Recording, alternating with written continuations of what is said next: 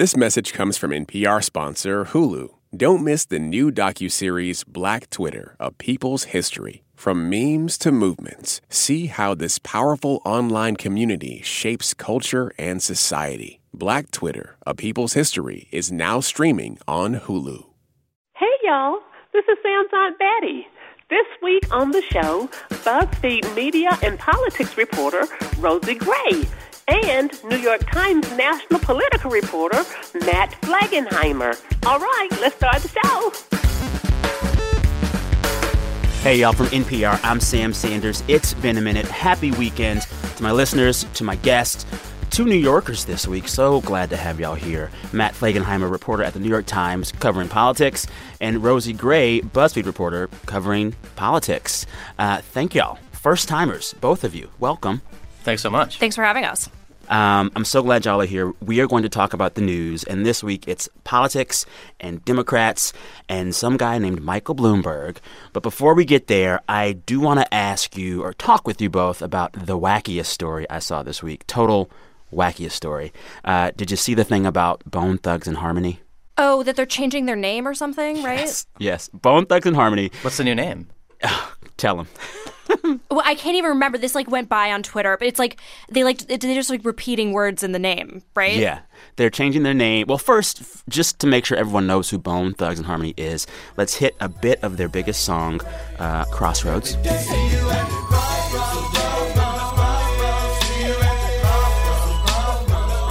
This is what early '90s, mid '90s.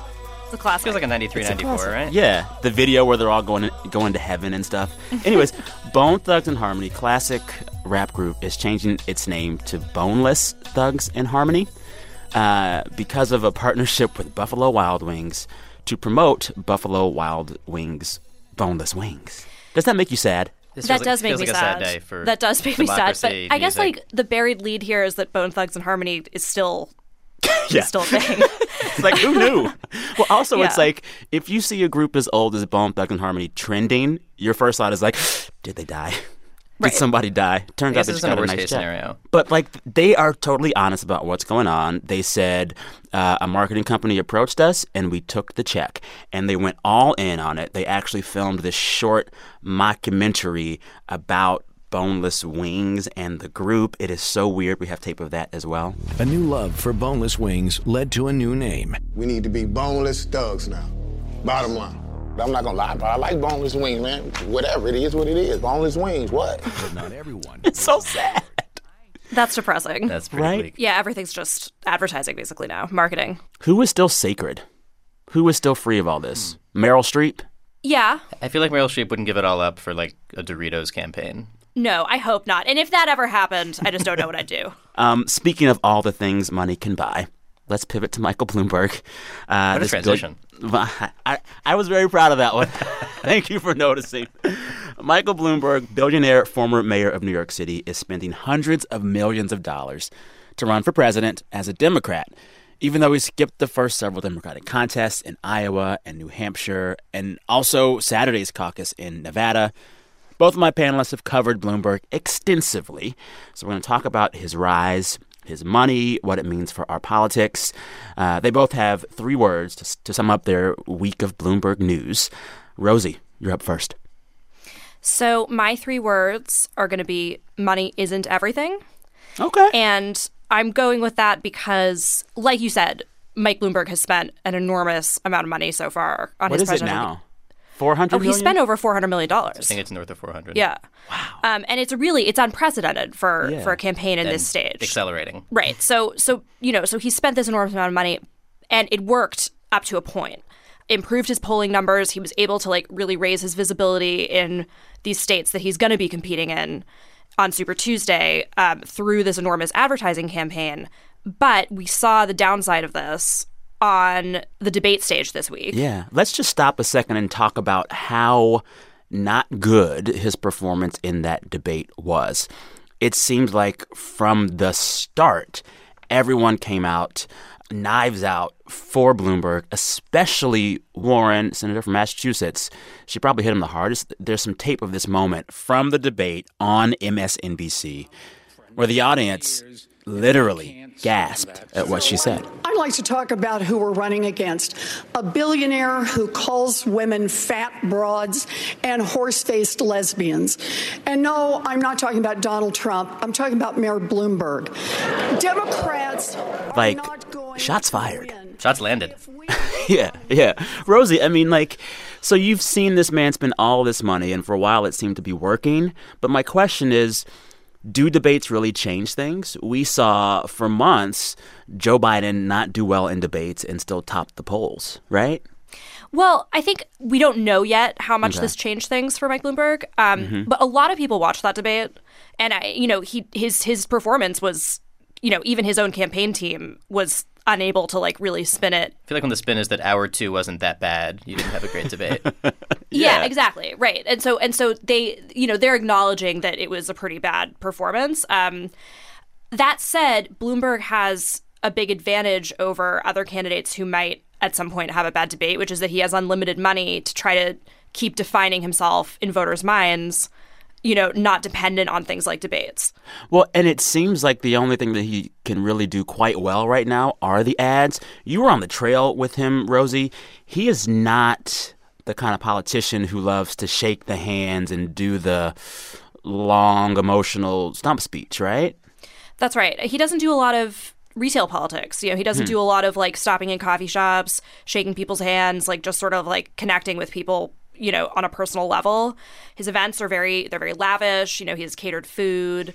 They tend to be pretty large and they're pretty efficient. You know, he comes in, he does his stump speech, which is, a pretty short stump speech for a politician. It's about 15 minutes or less long, Huh. and then he shakes a few hands on the way out and leaves. Yeah, well, and, and Matt, it seems as if this is the way he's arranged his life. You know, when he was mayor of New York City, he didn't really have too much competition. Uh, he gave a lot of money to a lot of folks that might have been mad at him, and it made them not mad at him.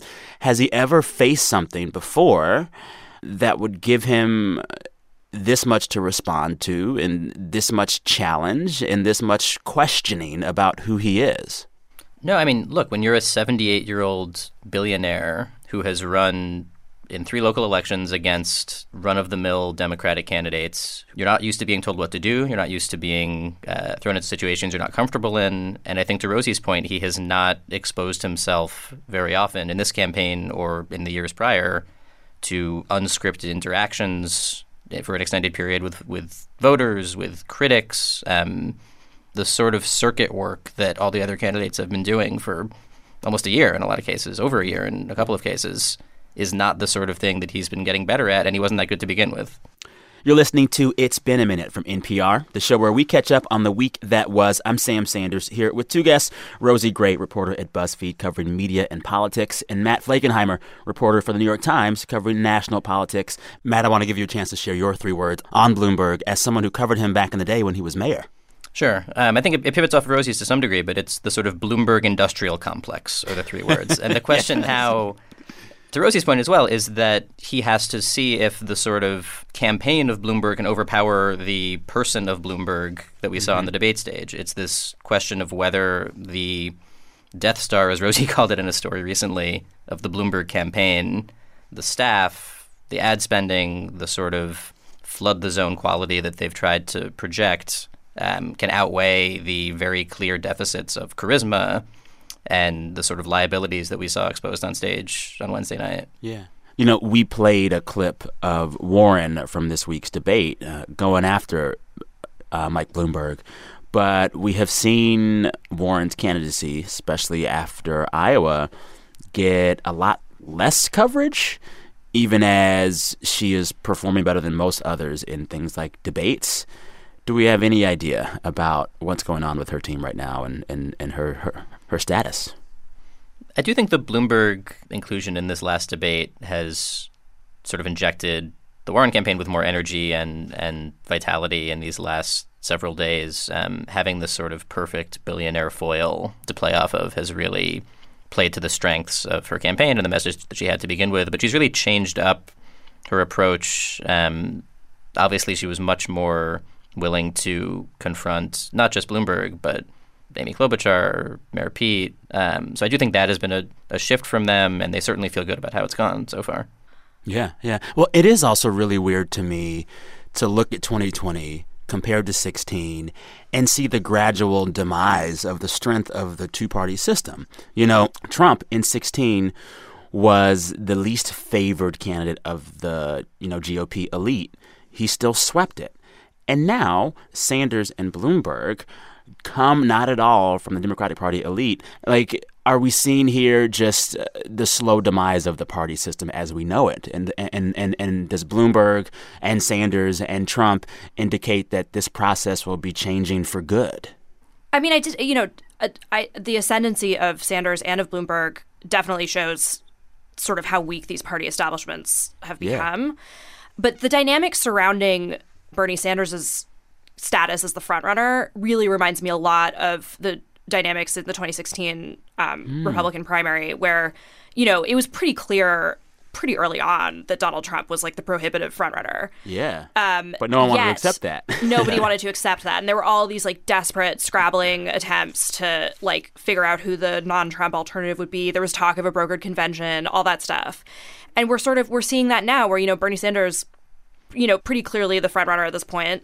But the Bloomberg campaign is in some ways a sort of like express. It's despite Bloomberg himself being not technically part of like the Democratic establishment. Mm-hmm. It's this attempt to sort of like not face up to the reality that it's probably going to be Sanders and try to find some sort of like mm-hmm. centrist moderate alternative. Yeah. It very much feels like Ted Cruz's last gasp. You know, Ted Cruz stayed in that race so long in 16 saying like, oh, uh, I'm your only alternative to Trump, we got to try to get me in, and then that didn't work. You know, like well, it's we, funny we were, you should yeah, yeah it's no, funny no. you should mention Cruz because that's, that's how great, Matt and I great became happiness. friends because yeah. we covered the Ted Cruz campaign yeah. together last time. Wait, really? It's all, it's all great friendships begin uh, in Iowa covering Ted Cruz. Yeah, exactly. Were y'all in Indianapolis when he dropped out? Oh, we were. I was there too. Wasn't it the Wait, saddest really? night? A yes. sad night. Remember when that, they announced it? And everyone began in, in to the, weep. There was weeping. Yes, yeah. in the old train station. Yeah. Mm-hmm. And like there was just weeping for like 45 minutes. And then people began to drink again. And then, if you recall, before the night was done, randomly they all began to sing in unison the national anthem. Remember that? Oh, yeah. I, I do remember that. It oh, I forgot about that, but yes. Do you remember six days before that when he named Carly Fiorina his running mate? Yeah. Cruz Fiorina like, 2016. Cruz Arena. A bold move. bold Speaking move. of weird stuff, before we leave the topic of Bloomberg, I want to talk about how strange and sometimes cringy his advertisements and memes and social media outreach is. You know, he there's been a lot of reports on how he's trying to buy youth influence. You know, he's buying ads on Instagram. He's giving influencers money to promote content about him. What has been the weirdest, cringiest Bloomberg content y'all have seen so far? I have a lot of examples. This wasn't necessarily one of the memes that they tried to make happen, but sort of organically when he shook the dog's face. Oh, yeah. um, he was trying to pet a dog and sort of landed on the side of the dog's mouth and just well, he was shook. shaking hands before. He was shaking he hands before, got to the dog, shook the face. I will say, weirdest Bloomberg campaign content. The one where his campaign posted his face superimposed into Italian meatballs. That is a thing that happened. Yes, I remember that. That was very that. weird. It was because it was during a debate and he like wasn't a, on the stage. That's yes. Looking at the wow. Yeah, that's that's th- it. There it is. There, there, there's Bloomberg marinara. Okay. Yeah. Bloombanera. Oh my goodness. All right. On that note, we're going to go to a break. When we come back, we'll talk about a potential 2020 campaign issue guns and gun violence. We speak with a teenager from East Oakland who says she sees gun violence around her all the time a shooting here, a shooting there, a constant reality. And she told me that none of the candidates for president right now are speaking to that issue for her. What about safety? You know, what about the people that have to be scared to walk outside every day? After the break, she'll tell us what she would say to them if she had their ear. You're listening to It's Been a Minute from NPR. We'll be right back.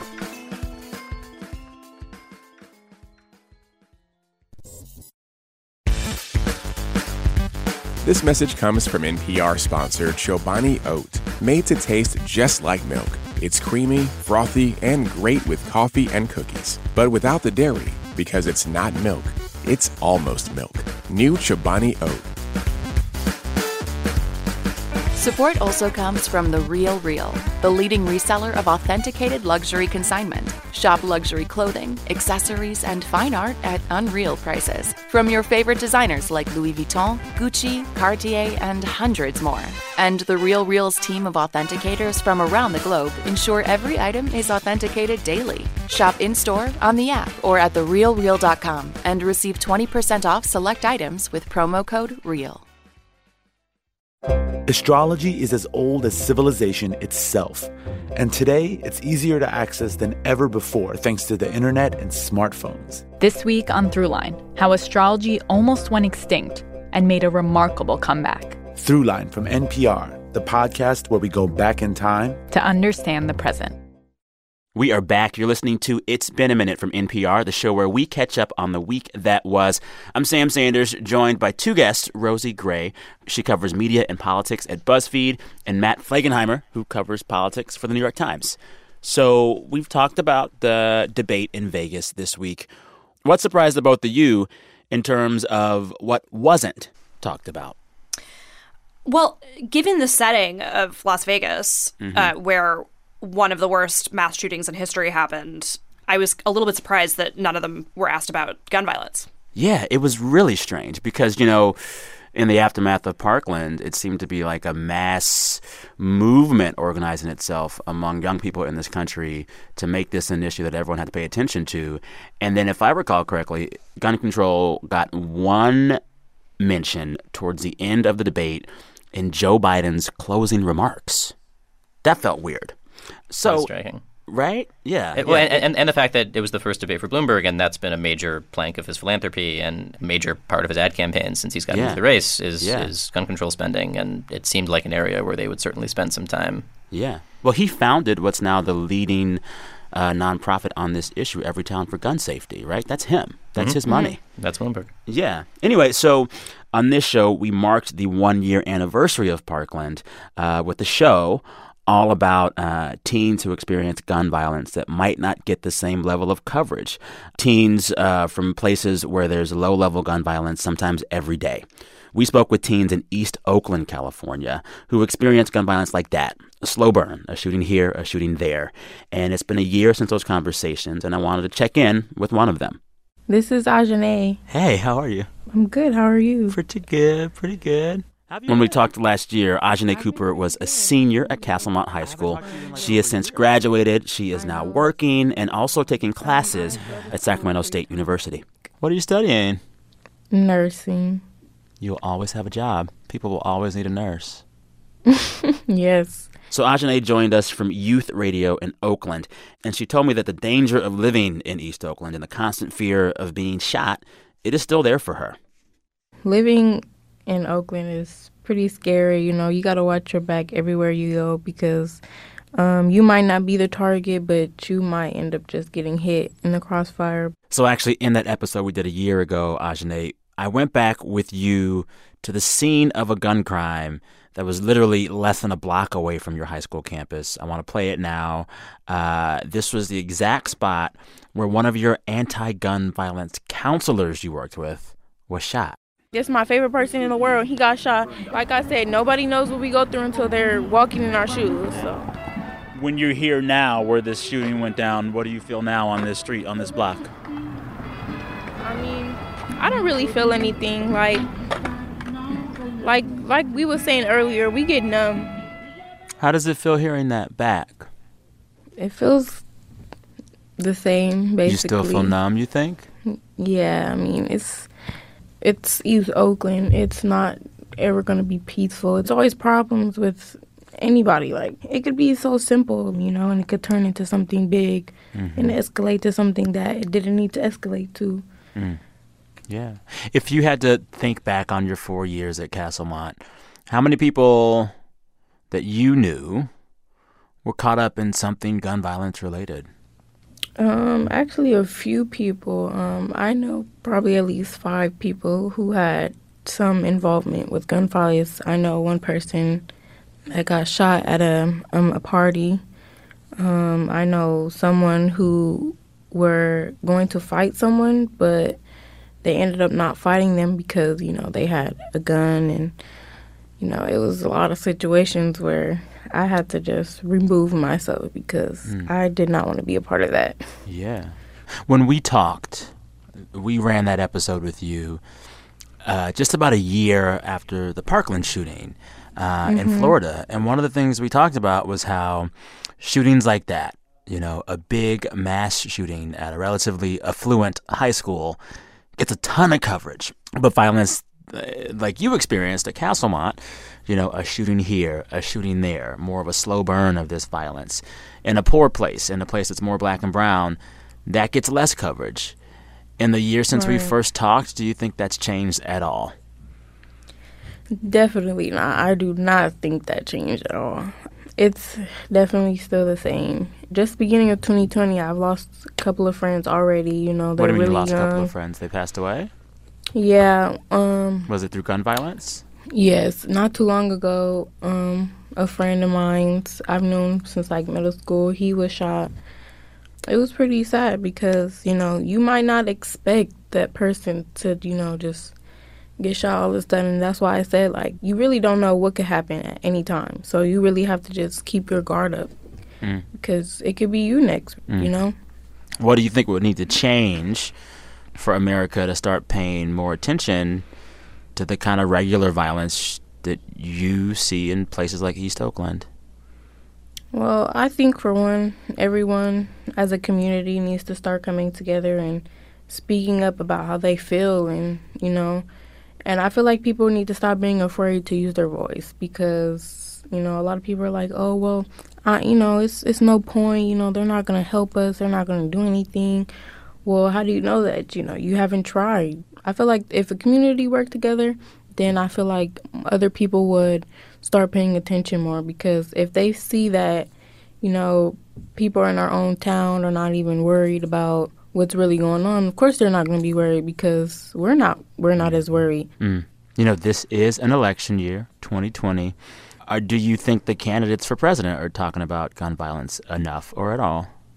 Definitely not. I feel like they're more worried about winning the race instead of actually trying to fix things that's actually going on in the country. Like they stay talking about like health care and etc. money, money, money, money this, but what about safety? You know, what about the people that have to be scared to walk outside every day or you know, take their kids to the park or even go to school? Mm. What are you going to be doing this year, this election year, in terms of raising this issue? Well, I am going to be voting first off. okay. because I've been waiting. I've been waiting. Oh, yeah. How old are you now? I'm 18 now. It's going to be your first election. Are you excited? Yes, I am because you know people be like, hey, "Your vote doesn't matter," and I'm like, "Yes, it does. My vote does matter. Yes, it does. like does. I want to believe it does. So And you should. I'm gonna vote. Yeah.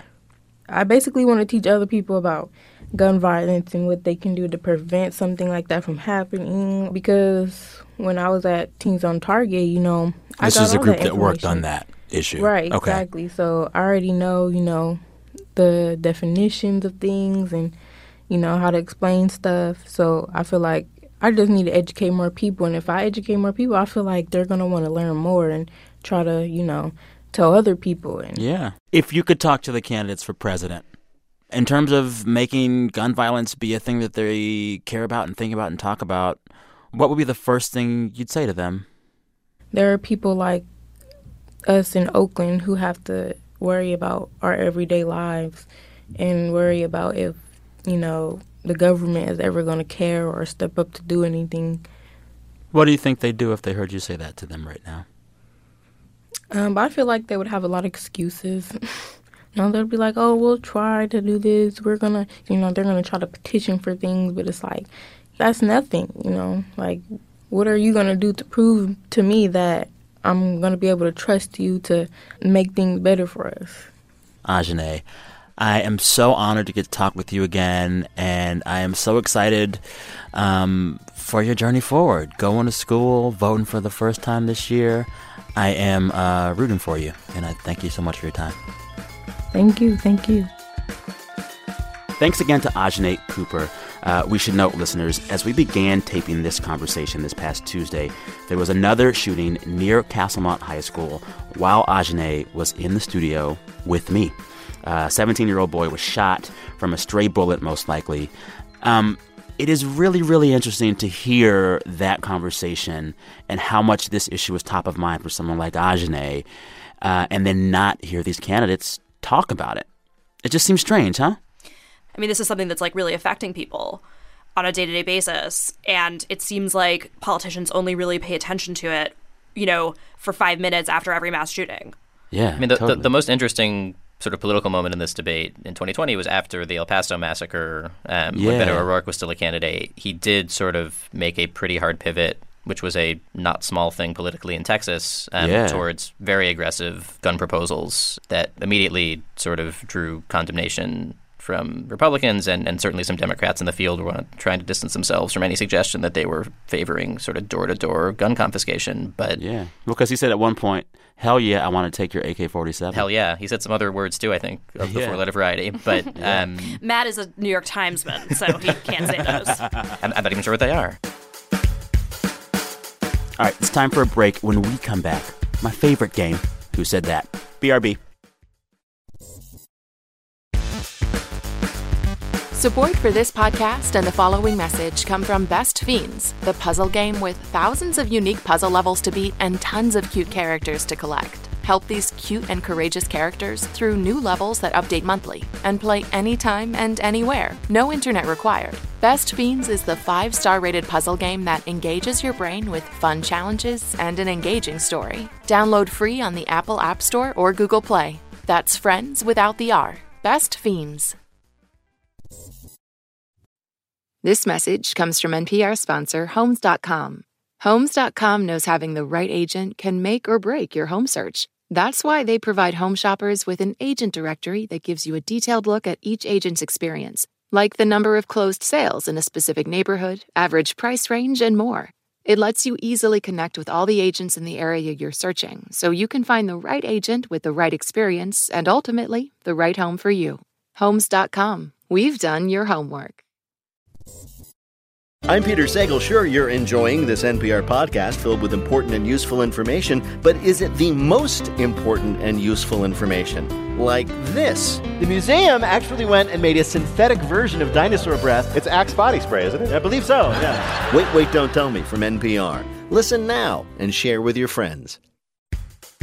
Hey, Southern California listeners, I have some very exciting news. We're having a live show on Friday morning, March 27th. We're taping our usual weekly wrap on that Friday morning, but we're going to do it at NPR West Studios in front of a live studio audience. Join me and uh, some special guests, and also hear your voice on the show. Get your tickets now before it's too late. NPRpresents.org. Okay, back to the conversation. We are back. You're listening to It's Been a Minute from NPR, the show where we catch up on the week that was. I'm Sam Sanders, joined by Rosie Gray, reporter at BuzzFeed covering media and politics, and Matt Flegenheimer, reporter at the New York Times covering national politics. It's time for a game. My favorite game, Who Said That? Y'all don't sound too excited. No, I'm looking forward to this. It's going to be great. it's gonna be great. It's gonna be great. This game is delightful because it's so low stakes. The winner gets nothing. The loser gets nothing. We'll all hug it out at the end. Uh, I'll share a quote from the week. Three quotes. You got to guess who said that, or get a keyword. Guess what I'm talking about. I'm no stickler. You ready? I'm ready. Let's do it. Who studied the most? Studied the most what? I know you can't study for this. It was a trick question. I get it. First quote. Just tell me what we're talking about. The quote is, "They need to make one that smells like their fries." Hmm. This was a line of merch rolled out this week around a certain Oh, fast oh, food McDonald's candles. Yes. McDonald's candles. There, there are McDonald's candles? Yeah. Dude, yes. People are paying money for McDonald's candles in their homes? Not me, but somebody maybe. So that tweet actually comes from Twitter user Ali C. Michelle, and she was riffing on uh, these new McDonald's limited edition candles that smell like components of a quarter pounder. Uh, McDonald's says in their press release, "There's no better smell than 100% fresh beef and a perfect combination of toppings." But the candles are like one smells like mustard, one smells like ketchup, one smells like the beef patty. I mean, like, I just don't want my home to smell like a beef patty. Is No. that so wrong? I, I feel like the breakfast smells are more defensible. I would take a McMuffin Like candle. a McMuffin and a hash brown Yeah, like a sort of maple syrupy type smell would be okay, I guess. Is this better or worse than Popeye's line of clothing? I guess worse because the candles, I just feel like that's kind of like an aggressive intrusion into your space. Whereas, like, if Right. somebody's wearing a Popeyes t shirt, it's like, okay, whatever. the, you sh- know? the shirt only affects the person wearing it. Right. Yeah. True, true. Uh, all right, uh, Rosa, you got that one. Yay. Yay. Uh, next quote I was happy when I saw my dance all over, but I wanted credit for it. Oh, this that? was a there was a New York Times story. I'm I'm going to screw up all the details of it. There was this this teenage girl I know the who who went viral. Rosie's going to be up to nothing. I'm in trouble. You got this is the renegade. This is the viral renegade. I got no dance. details. Do I get credit for saying no details? Can I can I give you both half a point? I can Yes. live with. Maybe. Yes, Okay. All right. So that quote comes from 14 year old Jalaiah Harmon. Um, she's been in the news recently because she created months ago the biggest viral dance craze of the moment. It's called The Renegade. Hit the song.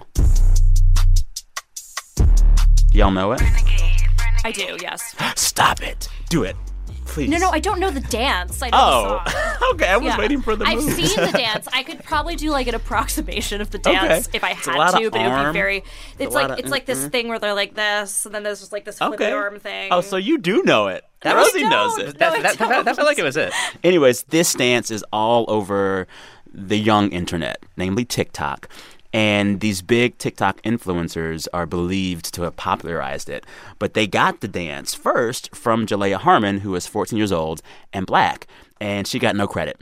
Um, your colleague, Matt Taylor Lorenz, wrote a piece about this, what, a week ago? And now she's getting the credit. These influencers have had her on their TikToks to do the dance. She's going on Ellen this week to do the dance, and like she's having a moment. I'm happy for her. I feel like she's earned the moment. Um, it was a really interesting case of you know like a young black creator having their work basically stolen Yeah. um, and not given credit for it but in this like very new media viral way Yeah, yeah. um, because she had created on this app that i hadn't actually heard of called Yeah, Dubsmash and then it sort of like migrated onto tiktok Jalaiah, I hope you get a check. I really hope you get a check. that's right Uh, final quote. Y'all will definitely know this one. It is You'll Love, chapter 14. Who said that? Who's putting the book out soon? John Bolton? Yes. Let's go. oh okay John Bolton, former national security advisor, has been plugging this book now for how many months has he been teasing this book? It- it- Feels we're on like like forever? we're on like month three of the Yeah. John Bolton pre-book tour. Yeah. So he was a big topic of discussion during the impeachment proceedings because a lot of folks wanted him to testify before Congress about what was in the book. He didn't testify, but he did leak a few details of what might be in there. And that was like before the new year. He's still teasing this thing, he's still plugging this thing. I honestly find it annoying. There, there's this new trend of like former DC higher ups teasing their merch. You know, we saw it with James Comey. We saw Sean Spicer had a book. All these guys, once they leave their jobs, want to make me care about the book they're writing. And it just seems a little, at this point, dare I say, tacky. Do we think John Bolton gets a Dancing with the Stars invite now? Oh my goodness. Following in the Sean Spicer footsteps? I'm not going to unsee glorious that. sean spicer tradition yeah good for him i guess Yeah. Sean Spicer, get that check. John Bolton, get that check. The theme of this episode is the money talks. Eventually, the money wins. That's it. Speaking of winning, I, is it a tie? I think it's a I think we tie. tied. I think we got one and a Wow. half points each. I think I got more credit than I deserved on the TikTok you thing. know, we're nice. That concludes Who Said That. Congrats to both of you. All right, now it's time to end the show as we always do. Every week, we ask our listeners to share with us the best things that have happened to them all week. We encourage folks to brag. They always do. Uh, let's hear it. Hi, Sam. This is Rachel from Houston, Texas. The best part of my week was watching my four year old son play in the snow for the first time. We went to visit grandparents in Idaho, and he loved it. The best part of my week was that after 40 years of foreign service, I turned in my ID badge to begin the next chapter as a full time visual artist. Best part of my week was that I got to be a backstage wardrobe assistant at Tyler Perry's final Madea's farewell tour. My amazing 17 year old daughter got into her top choice college. My first novel was just released. After having cerebral palsy and not knowing if I'd ever finish a novel. The best part of my week was on Valentine's Day having pizza and a bottle of good red wine with my wife after we had closed on the first house that we'd ever bought. That was pretty cool. Hey Sam, this is Mark from Washington, D.C. The best part of my week happened on Friday night, just a moment or so after the worst part of my week, which is when I took a fall on a rental scooter and broke my ankle. Anyway, a stranger came rushing up to me right away and he picked me up and carried me in the night into his home and talked to me and told me it would be okay while the paramedics came and turned his Vanity Fair into a splint on my foot. It was insane. And then he rode with me to the hospital and waited with me in the ER so I wouldn't be alone. I didn't just have a good Samaritan, I had the best Samaritan. It was a really good week. Thanks for the show. Thanks for all you do. Thanks, Sam. Love the show. This took me like 10 takes, so I'm glad that one finally worked. Love your show. Bye. Talk to you later. Bye. Wow. Scooters are bad, but people are good. That was really, really sweet. Thanks to all the listeners you heard from there Mark, Christopher, Derek, Anik, Ricky, Cynthia, and Rachel. Really, really good stuff this week. Also, please send photos of backstage at the final Madea show. I grew up watching Madea when Madea was still a character in stage plays. Um, beautiful, beautiful stuff. Listeners, you can share the best part of your week with me at any point throughout any week. Just record the sound of your voice on your phone and email that voice file to me at samsanders at npr.org. samsanders at npr.org. Thank y'all for being here. Rosie Gray, reporter at BuzzFeed covering media and politics, and Matt Flegenheimer, reporter at the New York Times covering national politics. Thank you both so much. Thank you. Thank you, Sam. So much fun. Yeah. This week, It's Been a Minute was produced by Brent Baughman, Anjali Sastry, Danny Hensel, and Janae West. Our fearless editor is Kitty Eisele. She had help this week from Steve Nelson.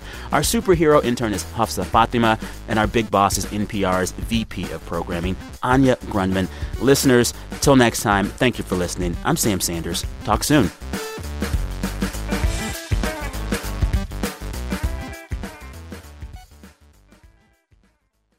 This message comes from NPR sponsor Shopify. Shopify is the global commerce platform that helps you sell at every stage of your business. From the launch your online shop stage to the first real life store stage, all the way to the did we just hit a million orders stage, Shopify's there to help you grow. Sell without needing to code or design. Just bring your best ideas and Shopify will help you open up shop. Sign up for a $1 per month trial period at shopify.com slash NPR.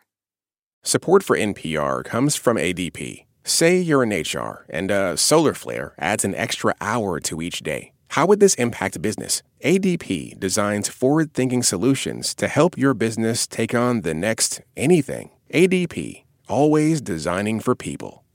Moms know the ups and downs of life. It's what makes them great subjects for books. This is one of the things that fiction can do, right? It can give us a window into the battles that each person is waging or facing, but it doesn't mean that we condone her actions. This week on NPR's Book of the Day podcast, we are discussing books centering mothers. So call your mom, then tune into the Book of the Day podcast from NPR.